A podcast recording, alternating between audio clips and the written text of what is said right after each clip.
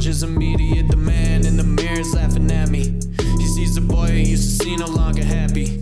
I want my swagger back, I want my courage back. What's going on, everybody? Welcome to Down and Out, the sports and entertainment podcast, taking the world by storm. Dom Tibbetts alongside Evan Ryer, two sports quote unquote professionals, giving our best shot at the world of podcasting. But we like to have fun, keep things loose, and a lot to get to today. First off, as always, shout out JD Masters and Buddha. Man the Mirror, our intro, outro music. Go show them some love. YouTube, SoundCloud, anywhere you stream our podcast, anywhere you stream music, like Apple, Spotify, Google, Stitcher, you'll find JD Masters and Buddha, friends of the program, friends of ours.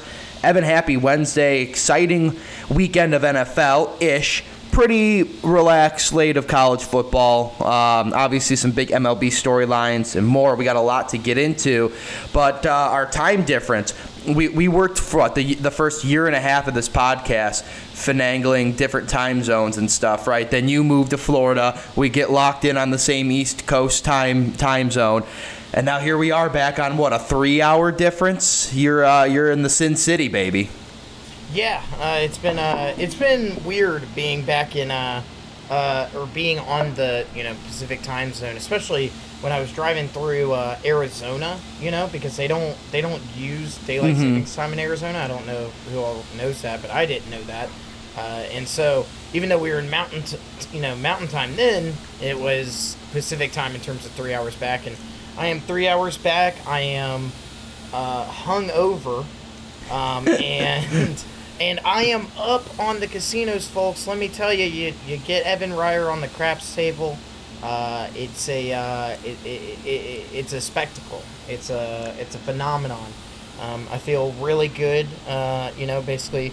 Uh, you know, maybe maybe doubled my budget. I'll, that's all I'll say. Doubled the uh, the money I walked in with, and At uh, least, hey, at least somebody's having some luck. Cause I'll tell you what, I'm 0 for my last eight on bets right now. I'm hitting a chronic slump. Chronic We slump. uh we we've had a uh, we had a great night, um, but uh, and we're even maybe considering extending the stay in Vegas, but we also are kind of planning on you know on this road trip I mis- mentioned on the last episode, still kind of planning on driving uh, back east starting today, but part of us wants to just enjoy another night because we had a good time, and and if we do, I'll definitely be going to a sports book uh, for for uh, for you know MLB tonight or something just to you know place a bet somewhere because uh, I've not been sports betting on this trip. Obviously, Florida took away sports betting. Dom, you're in the, the land of, of York, of the New York. Yeah. and I am so jealous that you get to uh, sports bet, although you've been losing. Yeah, I mean, it started off great, you know. Plus, I profited. I, I was using, you know, because you get those first free sign up, like DraftKings, FanDuel. Everybody's giving you money. So,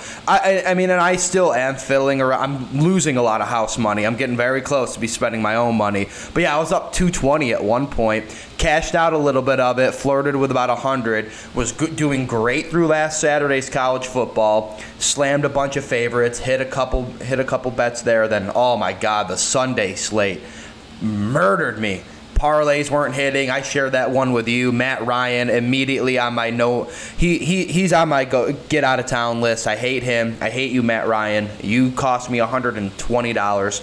You're not my friend anymore. Uh, but yeah, no, you know we'll recover, and uh, I've got I've already placed down two bets on Georgia and Michigan to cover their insane gaps because they are playing Maryland and Kent State. So uh, let's go let's go Wolverines and Bulldogs. But anyways, anyways, Ev we don't have to talk about my gambling woes because we do have to talk about the fact that we have a new king of the AFC South. Ladies and gentlemen, he called it last episode, but here we are. Jacksonville Jaguars. If the if the season ended today, they'd be going to the playoffs. They're the only team in the AFC South with a win. How is Duval Nation feeling?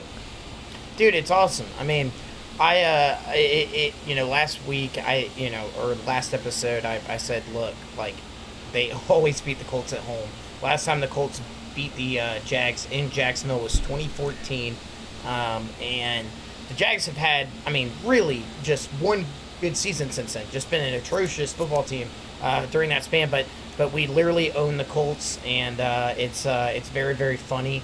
Um, you know, a 24-0 win is not necessarily what I was expecting, especially after the Commanders game where that was such a sloppy performance in my eyes. That was like the big issue I had. Not that they lost, but just that they looked unprepared. The the team that showed up on you know for week two uh, was was absolutely uh, down to clown until until they were in the ground. Uh, I mean, Trevor Lawrence looked great. Zay Jones and Christian Kirk. Hey, guess what? Christian Kirk's got like 210 receiving yards and two touchdowns in two games. You know, I mean, you know, they paid him a lot of money, but dude, he's he right now is looking worth every penny. Zay Jones is looking like in a great pickup. Um, and you know, it's a beautiful thing when James Robinson and Travis Etienne are able to go, you know, one after another and and make stuff happen. So there's a lot of optimism on the offense, but I mean, it's still optimism. There's still a lot of proving they have to do. The offensive line's still a problem. But man, that defense was really, really good. Uh, I mean, they for, they picked off Matt uh, Ryan three times. Uh, Andre Cisco got in the mix. Um, just uh, you know, it's it's it, it, it's a feel good feeling, and and now you know you kind of go into the rest of the season thinking, okay, you know, we're we're top of the AFC South. Nobody in this division is going to win like 13 games. Let's see if we can maybe go win nine and see where we end up. You know what I mean? That would be a huge season for the Jags of winning nine games.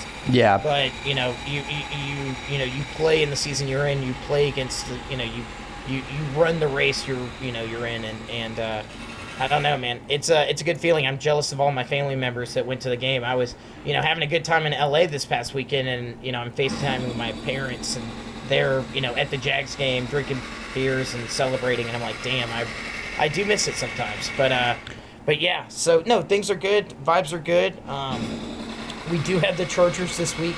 Uh, if, if Justin Herbert doesn't play, that might be you know an expected win. But if Justin Herbert runs out there, I think he's gonna uh, slice us up pretty good. Uh, so you know, it may not be elation for long. Well, he's still, and even, I mean, Justin Herbert trotting out there, even, you know, you have to think that, like, you know, with broken ribs, he's not going to be 100% to begin with. So, even. nervous. I would be nervous to run him out there against the, the Jaguars pass rush right now because they were absolutely bonkers on uh, on Sunday. But go ahead, Dom. Sorry. No, no. I mean, that was just it. It's just like you know, it, you have to feel at least if, if if you're a Jags fan, if you're even just the Jags, Herbert dr- goes out there knowing that he's a little battered up, little bruised. He's maybe not as going to be, you know, he's not going to be as confident. And I'm just going to apologize right now, real quick. There's construction folks going outside my, my door, uh, outside the house. So, yeah, there's just unfortunately nothing I can do about that. So that's just, we're going to have to deal with that. Apologies. But um, I, I, knowing that, and yes, the way that the Jags played, there there could be worse situations. There, there could be, uh, I think it could be worse, even even if Herbert is trotted out there. So all all the all the while, you know, good things considering for the Jacksonville Jaguars. Yeah, you, you, you know you can't uh, beggars can't be choosers, and the Jags fan base is certainly begging for some optimism right now. Um, you know, Dom, something that you know, I mean, obviously going and beating the Colts is a huge, uh, huge plus. You know, that's a that's a that's a great you know start to the weekend, but it really also hinged on making sure the rest of the AFC South lost, which the Texans, of course, uh, you know, they, they, they, they did they handled their role uh, well. but then the Bills and the Titans, you know, that was the game that you were like, oh God, if the Titans win this game on the road in Buffalo, uh, you know, that's the kickstart to their season that they desperately need. Instead, they got absolutely pimp slapped. As uh, no, as as Mike Vrabel said in his post game press conference, we got our asses kicked. Yeah, and Dom, you got to be there on the field, you know, or, or at least extremely close for the majority of it.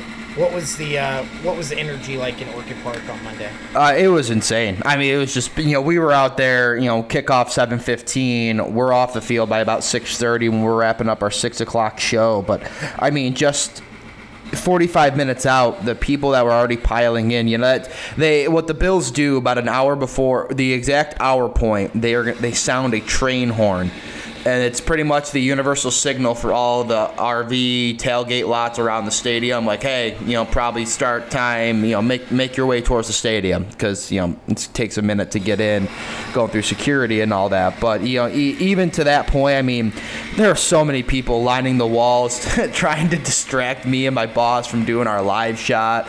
It, it was it was a good feeling. The vibes were incredibly high going into the game, and you know, the the Bills defense got smacked in the mouth a little bit. You know, after the Bills go down, score a touchdown on their opening drive.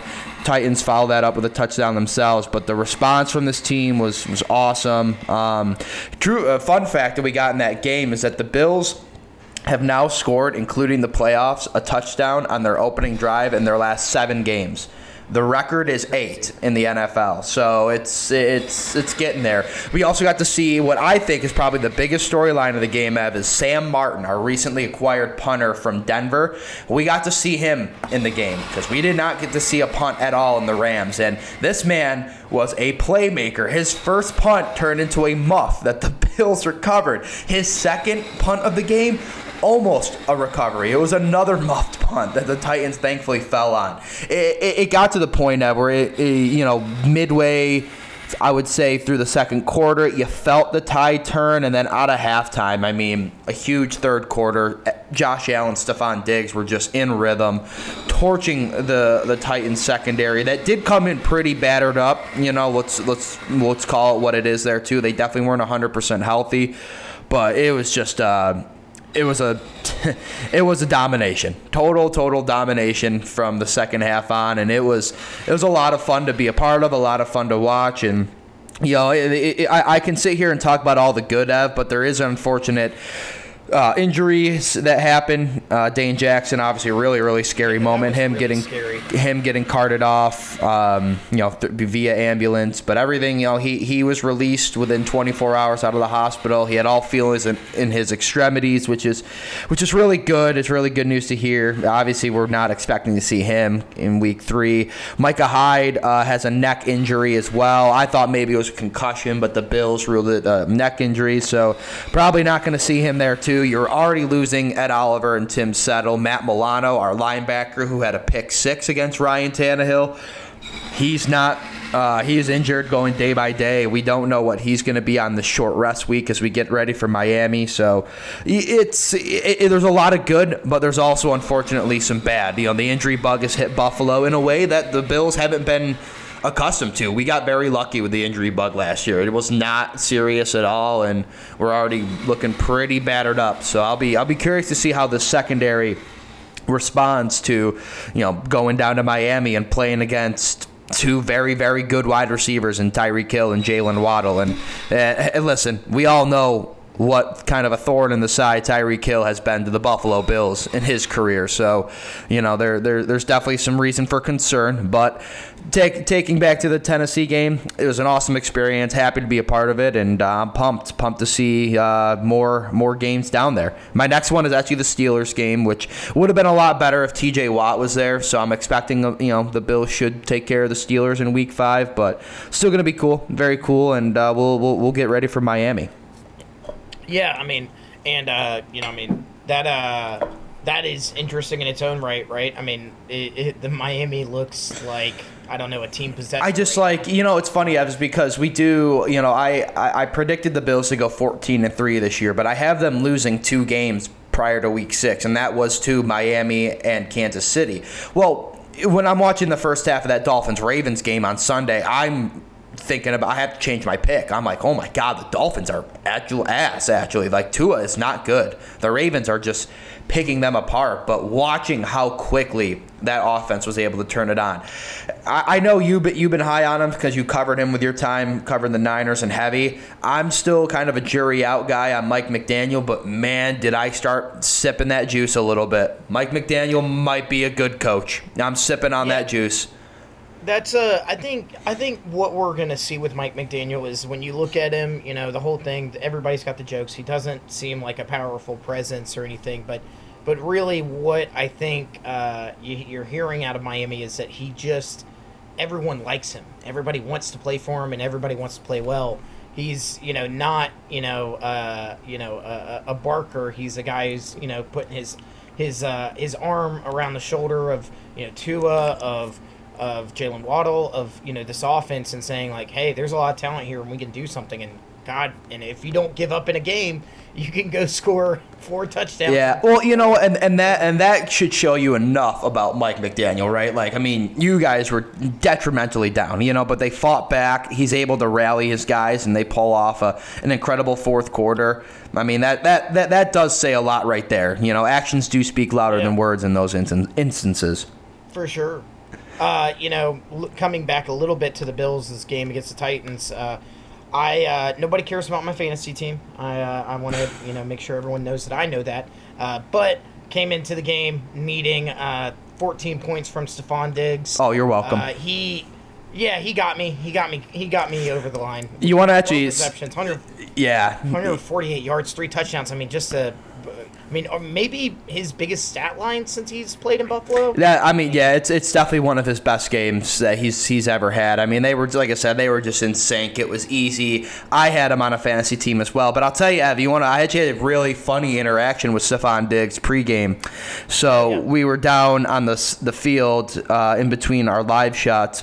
Stefon Diggs, I'm sure you've seen the video. He'll he'll go around the stadium and he'll throw you know play catch with the fans. Yeah, yeah. well, he starts playing it with some reporters like TSN from Canada was next to next to us and they he threw the ball to them. So I whip out my phone because it's a great Twitter moment. Obviously, it'll blow up. You know, trying to get the video. Stefon Diggs gives me a look in the camera. I'm thinking he's gonna throw it to the fan behind me. Dog, Stefon Diggs rifled one at my phone. Direct contact. Direct. Oh, that rocks. But the problem is, he knocked it out of my hand. Ev, that video didn't save. It didn't save, and I was like, No no. So I couldn't. I, I so I'm like trying to find my phone. I throw the ball back to him. I can't locate it. I don't see Stefon Diggs is trying to point to where my phone is, but I'm just like trying to like enjoy the moment because I'm like, what the hell just happened? And I was like, this is unreal. Stefon Diggs just threw a ball at my phone and I'm excited. Stefon Diggs like literally walked over, took my hand, placed it on my phone in our in our car. It was like. I found your phone, and he walks, and then he walked away and started playing, playing catch with people. He was a little annoyed. He was like, "Bro, why'd you make me come over here?" But I was, I mean, whatever. It was, it was, it was a very, very cool moment for me. I definitely felt bad. I did not catch the ball because it was slightly embarrassing. But shit, that was. I, I'll take that ten out of ten times. So that was a very, very interesting interaction I had with the man, the, a man of the people for sure. New pregame ritual for Stefon Diggs is just throwing darts at uh at Dom Tibbetts. Uh, hey, sign sign me up. Um, Ev, so I want to spin this off with the Titans because we have to also look around the NFL for some things that happen. I mean, t- the Cleveland Browns had a collapse in the fourth quarter against the New York Jets. Joe Flacco is he elite? Ravens. You know, who knows? Uh, Ravens, obviously the collapse, like we were talking about with Miami, but the, the Las Vegas Raiders. They now Yeah, play also blew one. tight, tough, tough loss to the Cardinals. So now we get Titans, Raiders, two 0 and 2 teams that, that we thought were going to be playing in the playoffs.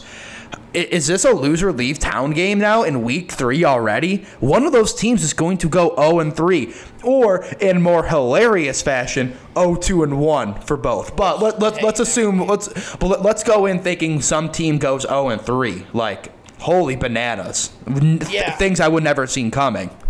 It's uh it's it's do or die for both teams right now. And uh and and you know, I mean they talk about all the time, you know, if you go 0 and 2, I think the chances of making the playoff like historically speaking, it's like 11%.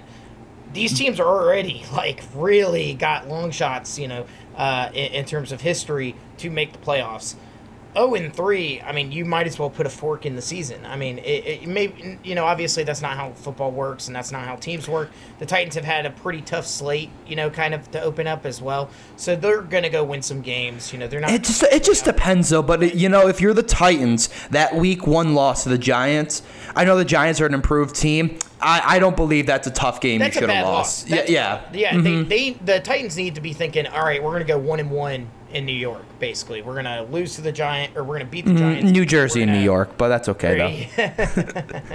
Uh, we're gonna beat the Giants and we're gonna lose to the Bills, you know, or you know, and maybe. But instead, they're now in do or die and facing another desperate team. Which that's the thing. If you're 0 and 2 and you're playing like a 2 and 0 team that's like off to a good start. Like, let's say I, I, you know, the Titans are at home here. I do believe the Titans will beat the Raiders. Unfortunately, uh, that's kind of my pick from a distance right now. But if the Titans were playing a two and zero like good NFL team at home, I would feel way more confident in betting on the Titans to win this game Mm-hmm. because they absolutely have to have it. Yep. And the other team doesn't. Both these teams absolutely have to have this one. Oh, it, Um, w- without a doubt. And uh, the the big concern, uh, though, I will say with Tennessee is just, I mean, that was a putrid offensive performance. The Bills' defense played very well, but I would also say that they've got some major issues to address. I mean, Derrick Henry averaging less than two yards a carry, that's a problem. And I, it might be time to start saying that Ryan Tannehill is a problem. Like, that he is not a plus to the Titans anymore. He's a he's a minus. You know, and, and I will say, you know, it, it- sucks this year. There's no AJ Brown in Tennessee. You know, you lose a legitimate wide receiver one what threat. so you are look you at, doing? yeah, i- i- absolutely. What are you doing getting rid of AJ Brown? You know what I mean? Like, Yeah, absolutely. And, and, and then and then what? You're and then you're calling Robert Woods your number one. I mean, I love Treylon Burks. I think he is a very very talented looks- receiver. he I, looked all right. I think he was he was a little underutilized. But that's the thing though, Ev, is, is if we're picking at straws here to talk about Robert Woods and Treylon Burks, trying to like trying to get some sort of solace for the the Titans offense, there's your concern. Like that's that's a red flag, multiple red flags, and I, and I think you bring up a good point. Ryan Tannehill, I think the definitely jury's still out. He's done enough for me not to go panic mode on him, but we might be talking week eleven, week twelve, and we're going, hey, uh oh, might be time to throw Malik Willis in there. And let me tell you, Malik Willis went in the fourth quarter, it did not look good. He has he can move with his feet though. You know, he definitely has Yeah. some some some mobile some mobility compared to Ryan Tannehill, but he didn't look that they didn't look that great. Yeah, I mean, it's uh it's his it's it is not sweet right now for the Titans and and you know, I mean, to kind of flip it on the other side, you know, for the Raiders, it's like that team has obviously got enough talent, you know, to Yeah. go to the playoffs. To, to you know, they're not going to win the AFC West. We didn't really expect them to when you've got the Chiefs and Chargers right there, but um, you know, there's enough talent on that team but they're not the most talented team that can overcome, you know, like a 0 and 2, 0 and 3 type start. And also, I mean, the back-breaking blow, like it's not just that you're 0 and 2, it's the fact that you just absolutely pissed away a 20 to 0 lead to a team that I don't even think is that good. Like Cliff Kingsbury needed to win that game to keep his job. he he he may have gotten the Herm Edwards tre- treatment for all that we know. Walking off the Yeah, field like, and I mean, it, it, it could have been very much like, hey, you're you're Cliff. If this does not, if Kyler doesn't score here, uh, you can you can just stay, you know, in Vegas. You don't have to come back with us. But and, and, so- and then and then it's you and him at the craps table basically. Oh man, you get me and Cliff on the craps table. Um, all I'm gonna say is tsunami alert. Uh, keep your keep your girlfriends away.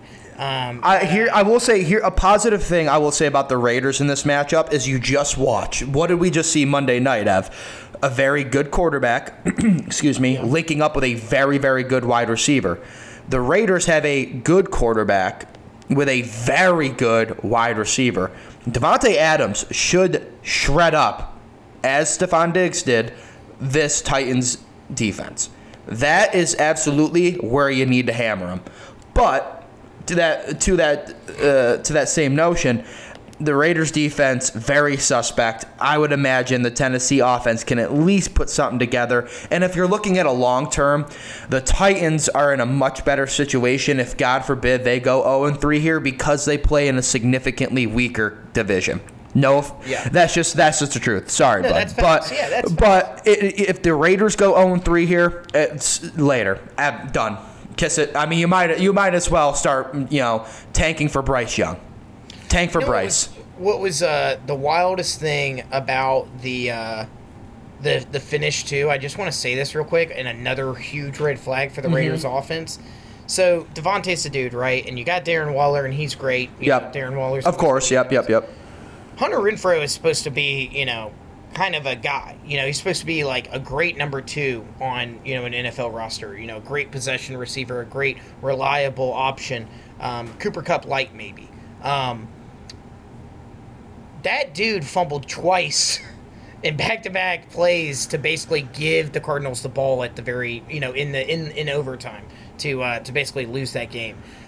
I mean, it, it, when when you've got a guy whose whole mantra or his whole like brand is reliability, and he's uh, dropping the ball like that, yeah, yeah, reason for concern. Both these teams are. I, I mean, like you said, you said no panic mode because over over Tannehill in the in the Titans. I this is, I no panic mode for either team, but you absolutely slam that button uh, you know, if you lose this weekend. Oh yeah, I, I, think I think you shift the DefCon five. I think I think you shift the DefCon five most definitely for the Raiders. I think you can make an argument that you're only shifting to DefCon three, maybe four for the for the Titans, and that's just because I could see a crazy scenario where like you know we're talking an eight win team out of the AFC South gets in there. I did actually make I did make a, an offhanded comment. Um, Mid, about midway through the third quarter. So uh, we have a shooter that goes down and gets our highlights. So me and my boss head back up to the press box to watch the right. game, and uh, about midway through the third quarter, I mean, we're talking we're, we're talking Sam Martin is a highlight on Twitter for us. The, I mean, that's how well things are going for the Bills. I, I, I lean in and I go, hey Matt, here's a great thing, if the Bills can't clinch a number one seed because you know the Chiefs are as very good as advertised. You know that's very real possibility. We might not get the number one. We'll see.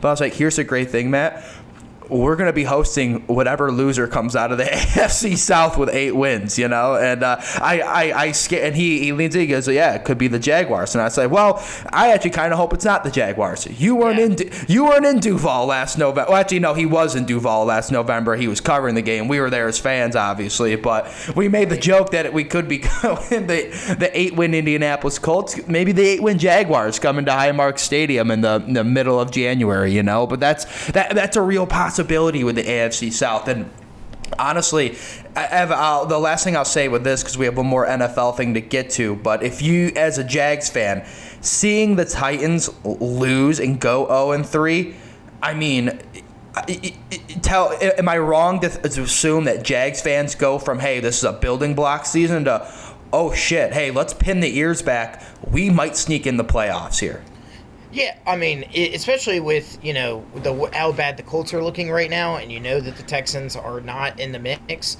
I mean, the Jags really got to be thinking, yeah, like you know, this is that we have a serious chance, especially if they go pull out like a crazy win in LA, you know, over the Chargers.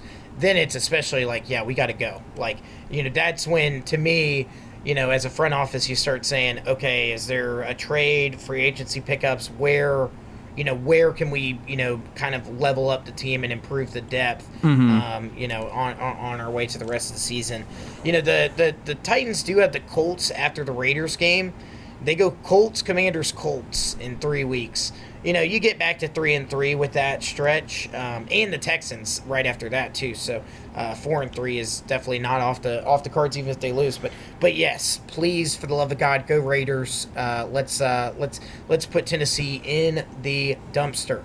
Um, but Dom, what is that final topic that we? Well, that the one last thing we're going to get into, just talking about this last week, is obviously this big, ginormous brawl between the Tampa Bay Buccaneers, New Orleans Saints, Marshon Lattimore and Mike Evans getting after it with each other. Mike Evans has now been suspended for a game. Uh, Evan, you you told me something early before we started recording this podcast that basically maybe puts Bruce Arians at a little bit of a question mark here. Maybe maybe they uh, they the, it sounds like the Bucks were trying to flip that old Saints Gate scandal and flip it back on the Saints in, a, in an old little switcheroo.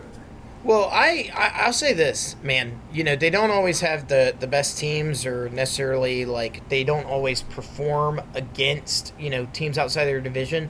But the NFC South, in terms of rivalries and stuff, I mean, it is brutal. Like, and those teams really don't like each other. And the Buccaneers and Saints have a major.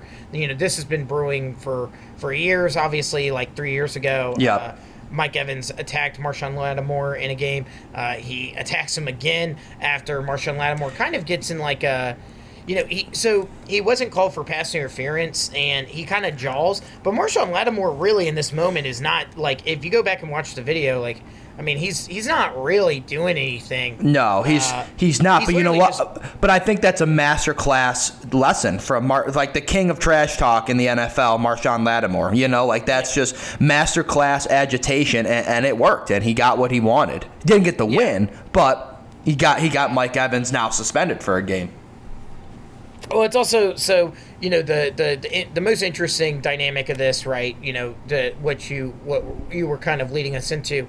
Bruce Arians is still on the sideline, right? Because he's still with the uh, Buccaneers as Yep. you know a front office. I forget the technical. Uh, uh, oh yeah, senior assistant to general manager. Um, so Nice. you know, uh, Bruce He's has to go get the he has he's to a- go get the coffee. He has to print out paper. Bruce Bruce Arians is basically Dwight Schrute, but just on an NFL sideline. Yeah, essentially. Uh, I love it. But uh, which which is very Dwight Schrute of Bruce Arians too. There's a video of him definitely telling Mike Evans to go to go after Marshon Lattimore. I, you know, you can't quite tell what what he's saying. It kind of looks like go get him, and that's not saying hey go you know attack Marshon Lattimore, but it could mean hey go break that up. Uh, and so Mike Evans went and broke it up in his own way. Uh, he gets the uh, suspension, um, you know, and the the video of that's Tom Brady. What do you want me to do? Yep, Uh, classic. Which is really great. I mean, you know, all around this was a, uh, you know, I mean, obviously the two teams had to be separated or whatever, but nobody was really hurt here. Nobody was swinging helmets, i.e., Myles Garrett or Aaron Donald. Um, you know, it was a relatively just entertaining, safe brawl, uh, which you know we we don't really get so much in the NFL. Like, I mean, in baseball, right? benches clear all the time, but when it's like a full on like twenty on twenty dudes in pads brawl, that's pretty rare. Uh, so yeah, uh, that was uh, that's you know. I think Mike Evans definitely deserves his suspension. I am pretty sad because he's my second receiver behind Stefon Diggs on my fantasy team. Yep, I'm with you there. It sucks. It's not fun. Not fun. But you know what though? It, it, it, I think it goes back to the point you made though, Evis. You know that we, we don't get them every once in a while, but what makes an NFL brawl even better is when it is between two rivals. You know, like I I, I when Gronk took a, a dive on Tre'Davious White uh, back in Trey's, I think his rookie season, so we're talking 2017, 2018, when he was still with the Patriots, like that enacted a little bit of a scuffle, right? And it just like it turned into a, a semi brawl, not this level uh, of a, of a brawl, but still was a pretty big team wide scuffle between the Pats and the Bills. Like rivalries and, and teams that really hate each other, that is what turns like maybe just an ordinary brawl into something even better. And that, I think that's exactly why the the Bucks and Saints had so much like hype and so much excitement about this fight is just because these two teams hate each other. You know, like get I, I, would imagine the the Falcons and the Saints or the Falcons and the Panthers doing the same thing would would equivalent to very similar results. So that's where I I, I definitely hung my head on just being like this is awesome. This is NFL divisional football. Two teams who are going to probably go neck and neck with each other, trying to take the NFC South crown. If we're being honest, to a degree. Um, yeah, and and, that, and that's what we're gonna get. So I, I'm all I'm all for it. But uh, next time, Mike Evans don't get suspended because uh, I'm three and zero, or I'm looking to go three and zero in fantasy, and I really would have wanted you on my team. So it's a little sad. Yeah, no, that's uh, that is unfortunate for us, but you know, just uh, more added spice into the uh, you know the NFC South, and also, I mean, again, it's just it's so funny that Bruce Arians is not the head coach of the Bucks, but he probably is being shown more on the broadcast than Todd Bowles is. I don't know if Todd Bowles cares; he definitely doesn't. But but it is like.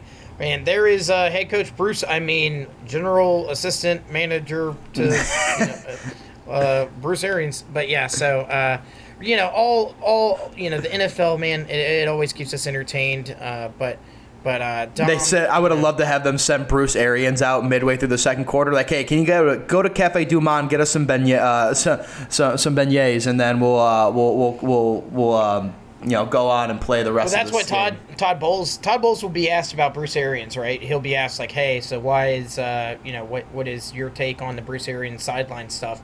Um, and Todd's gonna be like, "Well, I mean, he took 20 minutes to get me a macchiato, so uh, I'm not very pleased with him right now. Uh, his performance is under review, uh, but but Dom, uh, if we don't want to, you know." Get our performance under review. Uh, we need to uh, handle the financial side of this business. Um, what do you Yeah, say we go to the cash grab? I'm probably this is one of my more eager cash grabs because I got to go recuperate my gambling losses from this past weekend. So we're gonna go kick it to a quick cash grab commercial break here. When we come back, college football, MLB. We'll wrap it up, send you on your way for a merry weekend of sports. Stick with us. Down and Out returns right after this. Hey guys, Dom here. I want to tell y'all about Anchor.fm. Yes, Anchor.fm. If you haven't heard about Anchor, it's the easiest way to make a podcast. Let me explain. First off, it's free and there's tons of creation tools that allow you to record and edit your podcast right from your phone or computer. Don't know how to get your final product on all the major streaming platforms? Have no fear. Anchor will distribute your podcast for you so it can be heard on places like Spotify, Apple Podcasts, and many more. You can make money from your podcast with no minimum listenership. It's everything you need to make a podcast all in one place. Download the free Anchor app or go to anchor.fm to get started and tell them Down and Out sent you. All right, let's get back to the show.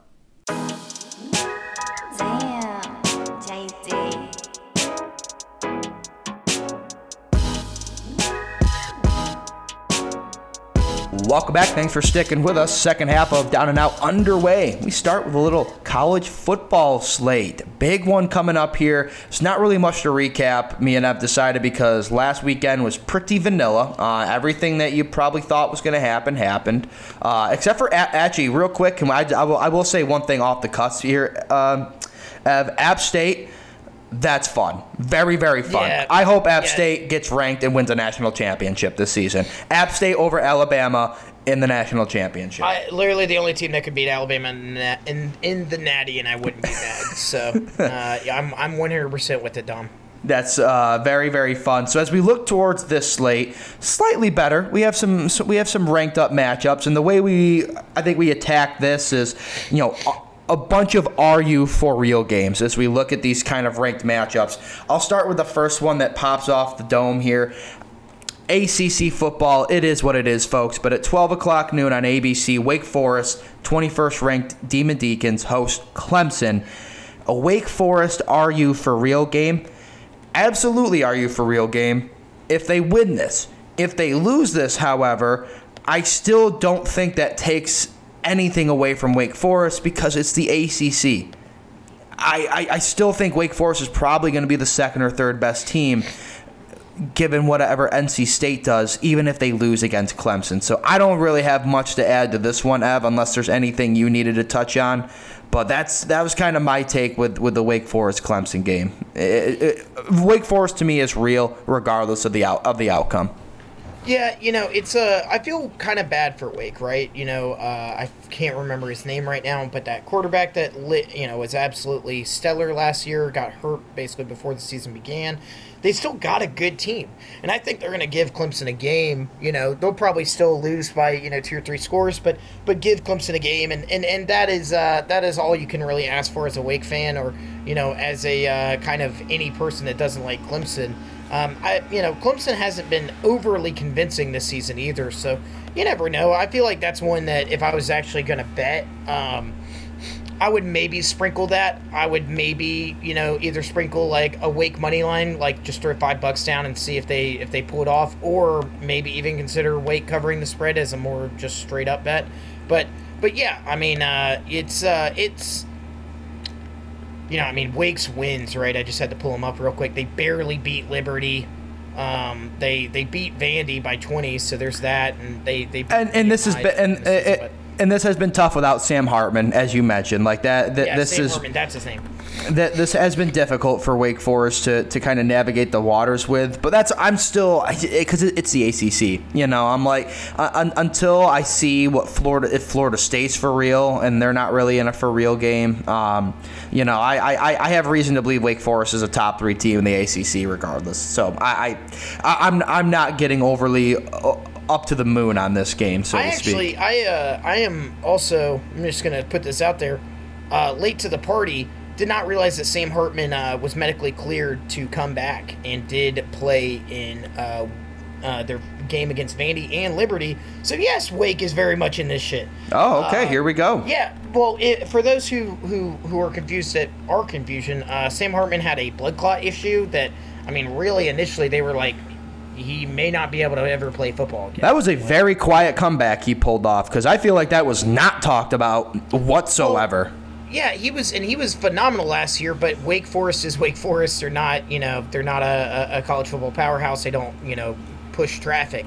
Um, but hey, you know what? A great way to get that going is uh, for Sam Hartman to throw for 400 yards and four touchdowns against uh, against Clemson. And let me tell you, they're at home, folks. Wake Forest is at home. I don't know. This is uh, this is looking a little dicey. The, the, foot, the little- football mecca of Winston Salem, North Carolina, baby. Yeah, dude, it, it rocks. No, uh, but but yeah, so that's a that's a that's a decent little recap on Wake. I totally uh, I'm glad that you know that's the beauty of the uh, of the Down and Out podcast, folks. We're learning alongside with you. We're Literally, we can we can correct ourselves on the fly. Hey, you know what? That credit to us. Credit to Not- us. Yeah, honestly, you know, big ups to us. I'm not an educator. I'm here to educate and get educated. You know, like I'm trying to do both. Uh, so yeah, uh, Dom, uh, how can we more smoothly move on to our next uh, college football? Well, with a slightly better matchup as we go to the greatest conference in all of college football, the SEC, because this game coming up is honestly an Are You For Real game for both teams. Number 20 Florida at number 11 Tennessee. And I know the big one is the Tennessee. Right, you get a big win over Pittsburgh. You, you you've done enough that you're like you're creeping at that top ten, and you're kind of earning respect. You're like, oh God, is that creamsicle orange about to be on some national stages? 3:30 kickoff, classic CBS, SEC, but respect to Florida, number 20 in the country. They beat, you know, they, they beat Utah to eh, number seven ranked Utah at the time to kick off their season. It, it's it's like the Billy Napier, are you for real? What's going on here? Taking on Tennessee on the road. Very easy argument to make that. This is an are you for real game for either of these clubs. Yeah, for Florida, you know, after losing to Kentucky, who Kentucky's a good team, you know, Florida's just like, hey, Yep. we need to get in the win column in the SEC. Um, Scathed Yeah. by South, I will say that South Florida game, little close, little close for concern. Yeah, but you know what? It's, it's just about winning ball games, folks. It's about winning freaking ball games. well, especially for Billy Napier, who, when you're in your first season, and sure, you had some recruits, but for the most part, you're working with players that you did not recruit. You know, him being able to navigate to like a eight or nine win season would be big for Florida. Yeah, Uh, including, you know, beating rivals, right? So, and, and, and the thing with Tennessee, too, is that Florida fans are very spoiled, Dom, because Florida has beaten Tennessee 16 of their last 17 meetings. Um, they That's a just- great stat. That's how we make up for that Sam Hartman debacle. Is we pull out stats like that. That's fantastic. Well, I uh, the the reason why it's always so present in my mind is because I just think it's absolutely hilarious that Tennessee gets rocked by both of their number one rivals every year. Uh, So yeah, so ba- so and also too, because I'm sure Pops is looking so forward to when Tennessee comes up on the slate for Florida. oh yeah, like I mean, so Florida's always used to. All right, doesn't matter how good or bad we are, we're gonna go beat Tennessee. Alabama hasn't lost to Tennessee since 2006, so Tennessee just gets wrecked by its rivals, right? And and you know that's the thing is that Tennessee is looking really good right now. I mean, uh, they their offense, defense, all of it is looking very solid. But uh, you know, when Florida comes to town, they seem to lay eggs. Um, I will say, Neyland Stadium with a, a Tennessee team that is ranked 11th, 3 and 0 with Florida coming to town, that is going to be, I mean, arguably the biggest home field advantage that any team in college football has this week. Because when Tennessee is packed and full and about it, which we haven't seen in about a decade and a half, it's crazy. I mean, 102,000 people, I think, in that stadium. So um, it's going to be, it's going to be loud. It's going to be, you know, crazy. So I think, uh, I think it's a very much a prove it game for both sides. I don't even, I, I, personally am not going to touch this game as a sports better. Um, but but I, I really just still have to lean Florida just because they just always seem to do it. Um, but but either way, you know, if Florida loses this game, they can basically kiss SEC contention goodbye. If Tennessee loses this game, then it's kind of back to the drawing board of did we really, you know, that win over Pittsburgh was nice, but how how much better of a team are we really? You know what I mean? Yeah, uh, considering the fact, I mean, you're still going to have some some ranked people on your, uh, you know, ranked teams on your schedule, Like They still got to play Alabama and Georgia this year, and So- Kentucky, who's ranked eighth Yeah. in the country right now. You know, so like, it's not not not an easy slate to come by. Hey, if you're Tennessee, get your wins while you can. I would fully expect Tennessee to win, but if there's one thing I learned from watching or or not betting hard on the Jags to beat the Colts is like, hey, sometimes you just got to trust not the numbers, but the history, right? Jags Yeah. do well at home against the Colts. Florida does well against Tennessee, regardless. So that is our take there. Another game, Ev, we're going to bring it to our attention. We're talking about this one. Eh, Number 10, Arkansas. At 23rd ranked Texas A&M. Definitely an are you for real game, I think, for Arkansas as they've crapped or cr- crapped cracked the top 10. Texas A&M we know is good. They just they fell they fell to the App State bug, right? So I, I this isn't an are you for real game. It's like, hey, can you get back kind of game for Texas A&M. Arkansas very much an are you for real game because Yeah. you go and win this on the road. You put two losses to Texas A&M. Little Rock, Fayetteville, that whole strip of Arkansas land going to be buzzing if that if if that comes into fruition. Yeah, I mean, for sure. This is, uh, you know, this is kind of a uh, a season-setting game for both teams. Um, with Texas A&M, you know, that loss is going to sting all year, but you forgive it if you can go beat Arkansas because it then says, okay, we're, you know, we've righted the ship. We're, uh, we're And back it, it's still and it still puts you in great time, you know, because you've lost early enough that you can go win that October eighth matchup against Alabama, and you can kind of rectify like, hey, we can maybe sneak back up in the top four. But obviously, that all gets thrown out the window, in my opinion, if Arkansas wins, and then it's like, hey, we're gonna have to throw some real respect to Arkansas and and yeah. what they're doing. Uh, I will say the big concern with Arkansas in this game, the reason why A&M could absolutely uh, upset them, is Arkansas's defense has been suspect at best. Um, gave up 24 points uh, to Cincinnati, 30 to South Carolina, and then 27 to Missouri State. Um, you know, those are, you know, Cincinnati, South Carolina, I guess I can understand, you know, giving up points to them. Missouri State, though, that's a 27 points to, you know, a small team like that is a little concerning. So maybe what that really is just saying is bet this over. You know, the, the line right now is at 48 and a half. Um, you know Arkansas is going to give up some points. Texas A&M is going to score, and Arkansas is going to score. So maybe uh, maybe that's what I'm saying here. But but yeah, I mean either way, this is really momentum setting, and and for Arkansas, I mean they play Alabama right after this. They've got to go win this week. You know they've got to enter that Alabama game thinking, okay, we are going to you know, we, we, we are proving that we're the second best team in the SEC West. Maybe we're the first, you know, if we can beat Alabama at home uh, the following week. It's a tough back to back, you know, uh, uh, two weeks for Arkansas, but I think you're catching Texas A&M at a good time, um, and uh, you know, i you know, in terms of potentially getting through these two weeks, go win this first one. You see what happens against Alabama. Absolutely, uh, without without a doubt. There, um, I, it's. It, it's it's little because I am kind of I'm on the fence about you know Texas A&M my my thing my kind of overall opinions on them. I'm not a Jimbo hater. I really I I, I really just wanted A&M to be undefeated for the Alabama game so we can all uh, uh, October 1st not the 8th so sorry to take that back. Uh, but I wanted I wanted them to be undefeated by the time we got to this point. Obviously that just isn't coming to fruition. So I I looked at the I was looking up the the odds while you were talking there A&M's favored by two points it's very slight very slight line but obviously I, I think there has to be you know a little bit of a, a head scratch in the sense it's like okay number 10 team in the country against number 23 on the road, but they're not. They're the underdog still, the very slight underdog. It almost makes me want to absolutely hammer the Razorbacks and Well, pick them to absolutely run a train on them. But I agree, though. 27 points against Missouri State. Good SEC teams have don't do that. They don't do Yeah. that. Well, and I will say, Dom, uh, not to well actually you, but it's not a road game.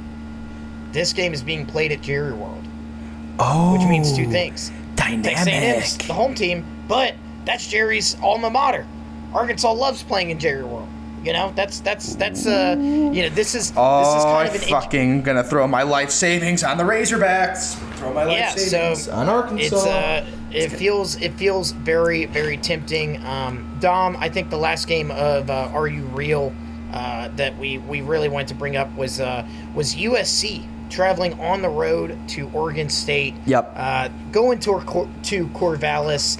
You know, the Beavers are 3 and 0, a very quiet 3 and 0. You know, no one's uh, really talking too much about, you know, their wins over Boise State, Fresno State, and uh, just a shellacking of Montana State, which. Hey, you know what? They're beating all the state schools, though. That's consistency. Very It's true. consistent. It's true. Shout out to Oregon State for only scheduling teams with state in the name. Um, but uh, but you know, meanwhile, USC obviously with Lincoln Riley now heading the program, they're off to a pretty hot start. You know, they also beat Fresno State. Um, they beat Stanford, um, and uh, their uh, their quarterback uh, uh, Williams is, I mean, like had just been he's been lights out like you know the first three games. This is a game where you know again USC's you know USC's never quiet right like you know you you can't say like oh USC is quietly climbing the polls but they are at seven and that does feel pretty high for you know a Pac-12 team that is you know got a great coach but is still kind of getting its recruits together and whatnot. Yeah, it, I I- think that has to do a lot with like uh, you know call it the the Caleb Williams Lincoln Riley effect, whatever it may be. It, it does seem a little bit like okay, you know, a little higher than than you think they should be. But I mean, USC had so many. I, I look at USC's schedule.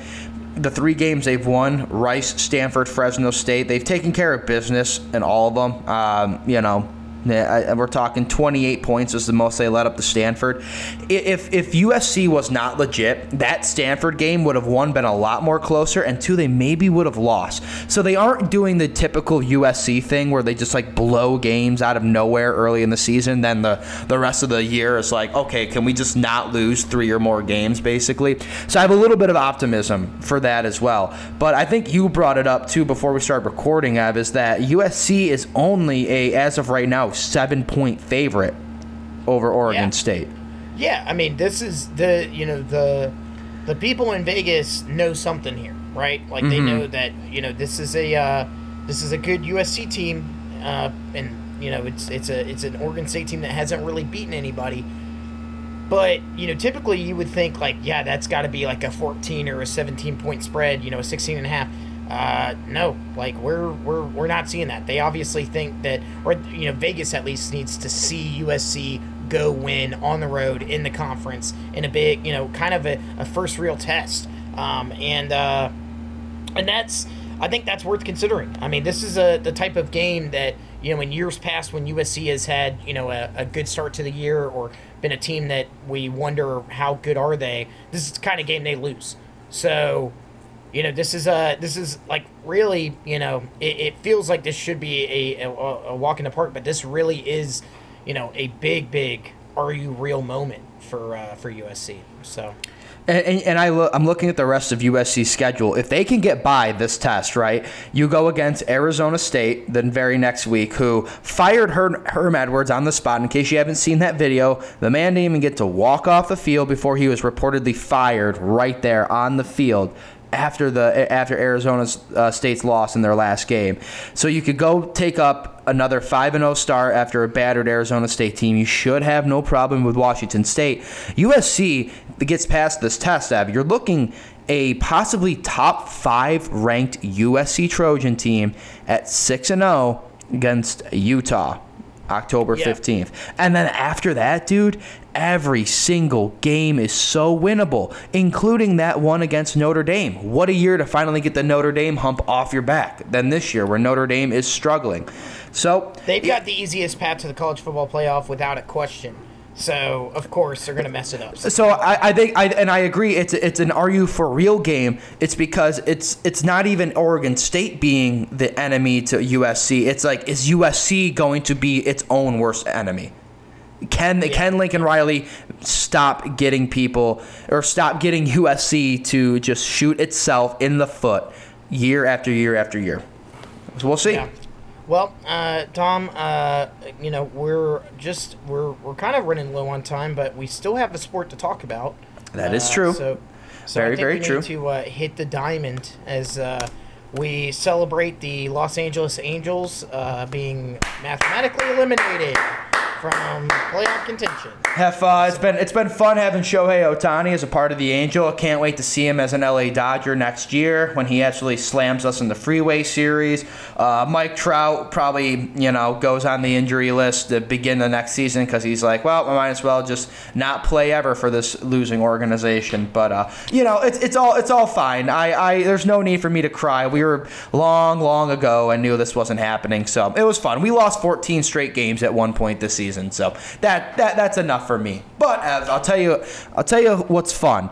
Good teams that are fun to watch, and that might. I hate to say it, Ev. The way they played last night, I know it was against the Pittsburgh Pirates, but Aaron Judge blasts number 60. Giancarlo Stanton hits a walk-off grand slam. The New York Yankees. I kind of want them in October, dude. I really, really do, because they're so much fun. Yeah, dude. I mean, that uh And I don't like, oh, that felt like vinegar coming out of my mouth. I hate it. they are a fun team. Nestor Cortes is a fun pitcher. Aaron Judge is a fun hitter. Giancarlo Stanton is a fun hitter. Uh, I, you know, they've got like Harrison Bader now in center field. I always forget about. Like, I mean, they've got a fun squad. And yeah, I mean, for anyone that hasn't seen it, whether you hate or love the Yankees, it's pretty just magical. Uh, you know, Judge hits home run number sixty. Uh, and then Giancarlo Stanton, after the bases are loaded with zero outs, uh, just hits in you know a, a, an absolute uh, uh, uh, uh, dinger um, to uh, to walk it off. It's it, I mean it doesn't get better than that for a fan base. And Yankee Stadium, I mean the video from that game was like crazy. Like you know that place looked like it was going to fall over. Will say uh, disrespect to the Yankees for giving. Uh, so the kid who caught the 60th home run ball for Judge was Yep. given a signed ball and a signed bat. Don't get me wrong; those are very cool. But man, you got to hold out for bigger than that. You can't just let the 60th home run ball go on, you know, a uh, for for you know what is probably a $400 value. Yeah, absolutely. You you get your student loans paid off. You buy a mortgage with that ball. Just well, just postseason tickets. Make sure my postseason tickets are covered. You know, like that's that's really the you know there's there's you know that's the most expensive thing, right? I would very much hope maybe maybe Aaron Judge does something on his own hat, you know. But that's that's a big if. We'll see. Yeah, so uh, the the Yankees did that, and it was, I mean, honestly, kind of representative of the whole season's. You know, uh, for for both the Yankees and the Mets, New York has had a great baseball year, arguably the best baseball year since like the early 2000s uh, for that city, because the Mets have locked up their uh, place in the playoffs. Um, uh, with and you know and, and the cherry on top was Francisco Lindor hitting a grand slam of his own uh, you know just maybe 30 minutes before uh, Stanton's uh, to uh, to beat the Brewers who you know are going to be you know well I mean really the Brewers are kind of in do or die mode this is actually a killer series for them they've you know they really needed to kind of beat the Mets or or at least you know potentially even sweep them and that is not happening um, they are not going to catch the St. Louis Cardinals and uh, and uh, so that's it's gonna be gonna be tough for them to uh, get in the playoffs. But but yeah, crazy crazy year for New York. I mean, really, they're just uh, they're, they you know it's it's it's an insane time to be in the Big Apple uh, if you like baseball. Yeah, and you know, I it makes me think. I, I know it's going to be a little bit upsetting here, but uh, the the Braves still have a chance to go take the the the NL East crown. Yeah. But Yeah, the me- the mesh the, the Mets just seem to be always staying out ahead. You know, a lot can change in the last 13 games of the season. But here's the thing for you, Abby, you got to feel good. Braves nonetheless have locked up a playoff spot. You know, the the, Yeah. the, the, the, the darling heroes from 2021 are back in the hunt again. So, you know, Braves fans, you did it. Congratulations. We all doubted you in the beginning of the season. You, you rammed it down our throats, and you're probably in a great position to go win back to back. What's uh what's going to be really really crucial though when we talk about the NL East uh, uh, you know division finale. One, the Braves only play NL East teams the rest of the way. They've got uh, the they're beating the Nats right now as we record this, but they've still got a series against Philadelphia and Washington. They get the Mets at Truist Park in Atlanta. Yeah, deGrom is already penciled in for Game Two of that three game set. Um, Charlie Morton will be pitching for the Braves that night. Will be, you know, just some really wild shit. That's a that, that's electric. Sign me up for all of that. that's a playoff game, uh, just a couple weeks early, so that's uh, that'll be fun. Um, uh, but Dom, you know, I kind of had mentioned the Cardinals earlier, because we had said you know the Brewers aren't going to catch them. What we're rooting for in terms of catching uh, with the Cardinals is Albert Pujols catching a couple of dingers to get to 700 home runs. He's at 698. Me and Dom burst out laughing before we recorded the podcast uh, because we were talking about yeah let's talk about albert we haven't really talked about albert you know that much uh, you know i mean because he's he, you know he's had a phenomenal year you know he i don't think anybody really thought 700 was on the Hey, you know what? Kudos to Albert. He did what he needed to do. He got the hell out of the LA Angels system and went back to his home roots and had a great time. The it, it's a tale as old as time in the MLB. Get out of the Angels organization and go thrive somewhere Go else. home. Go home. Yep. And uh, and and and he really has. Uh, so we were, you know, we were thinking about like, okay, so he's got two home runs to hit. There's 13 games left. When could it happen? Could it happen? Um, they're on the road uh, to San Diego right now, uh, which you know, Petco Park kind of tough to hit a home. You know, kind of kind of a tough place to hit a bunch of home runs, but it does happen. Uh, and then they go at the Dodgers Stadium, which will be very cool uh, to see him play for you know against the Dodgers. Yeah, Uh, a, te- and a, te- a team he spent some time for too. But I, the thing I don't like about the Dodgers is he is going to go against some some heat. You know, he's going to get Kershaw. Uh, he's going to get Andrew Heaney. Uh, it's that, that that'll be that'll be a little difficult. And then they play two games against the the Brewers. But where me and Dom just could not contain ourselves is the fact that the Cardinals closed the season with six straight games against the Pittsburgh Pirates, who you know one of the worst teams in baseball. I Uh, I really want to go back and deep dive this. Like, are, are are we? Was there a like? It can't be. It can't be because there's three straight games. But like you know, because you get a lot of these back to back. Sometimes like when a rain delay happens and you're trying to like pencil in a game. How in the absolute good grace of God did the MLB schedule makers make this happen? Where a team faces each other six times to end the season.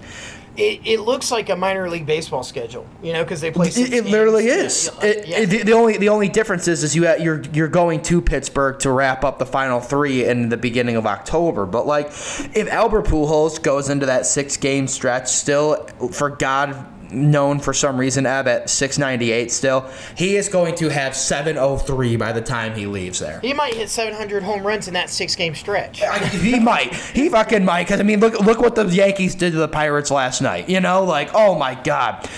The you know what the schedule makers did have? They worked with Vegas on this. I just formulated this in my mind. They absolutely set this schedule up just so they knew if Albert has any very if, if he needs a couple more home runs to get to 700, we're gonna throw the Pittsburgh damn Pirates at his at his ass and let him just cook. So here you are, Albert. Congratulations. Hey, you know what? Let's just round of applause, Albert Pujols, 700 home 700 runs. home runs. Well, and I will say, if uh, if if hell freezes over and he doesn't reach 700 against the Pirates, you know he'll probably be at 699, and the Cardinals are going to the playoffs. Yep. So 700 in the postseason would be uh, pretty special. Uh, but but either way, hey, we just uh, that is something very much worth highlighting. Is uh, yeah, and, and I will say this too. So uh, the third game of those six games against Pittsburgh, that is you know the last home game of the season for the Cardinals.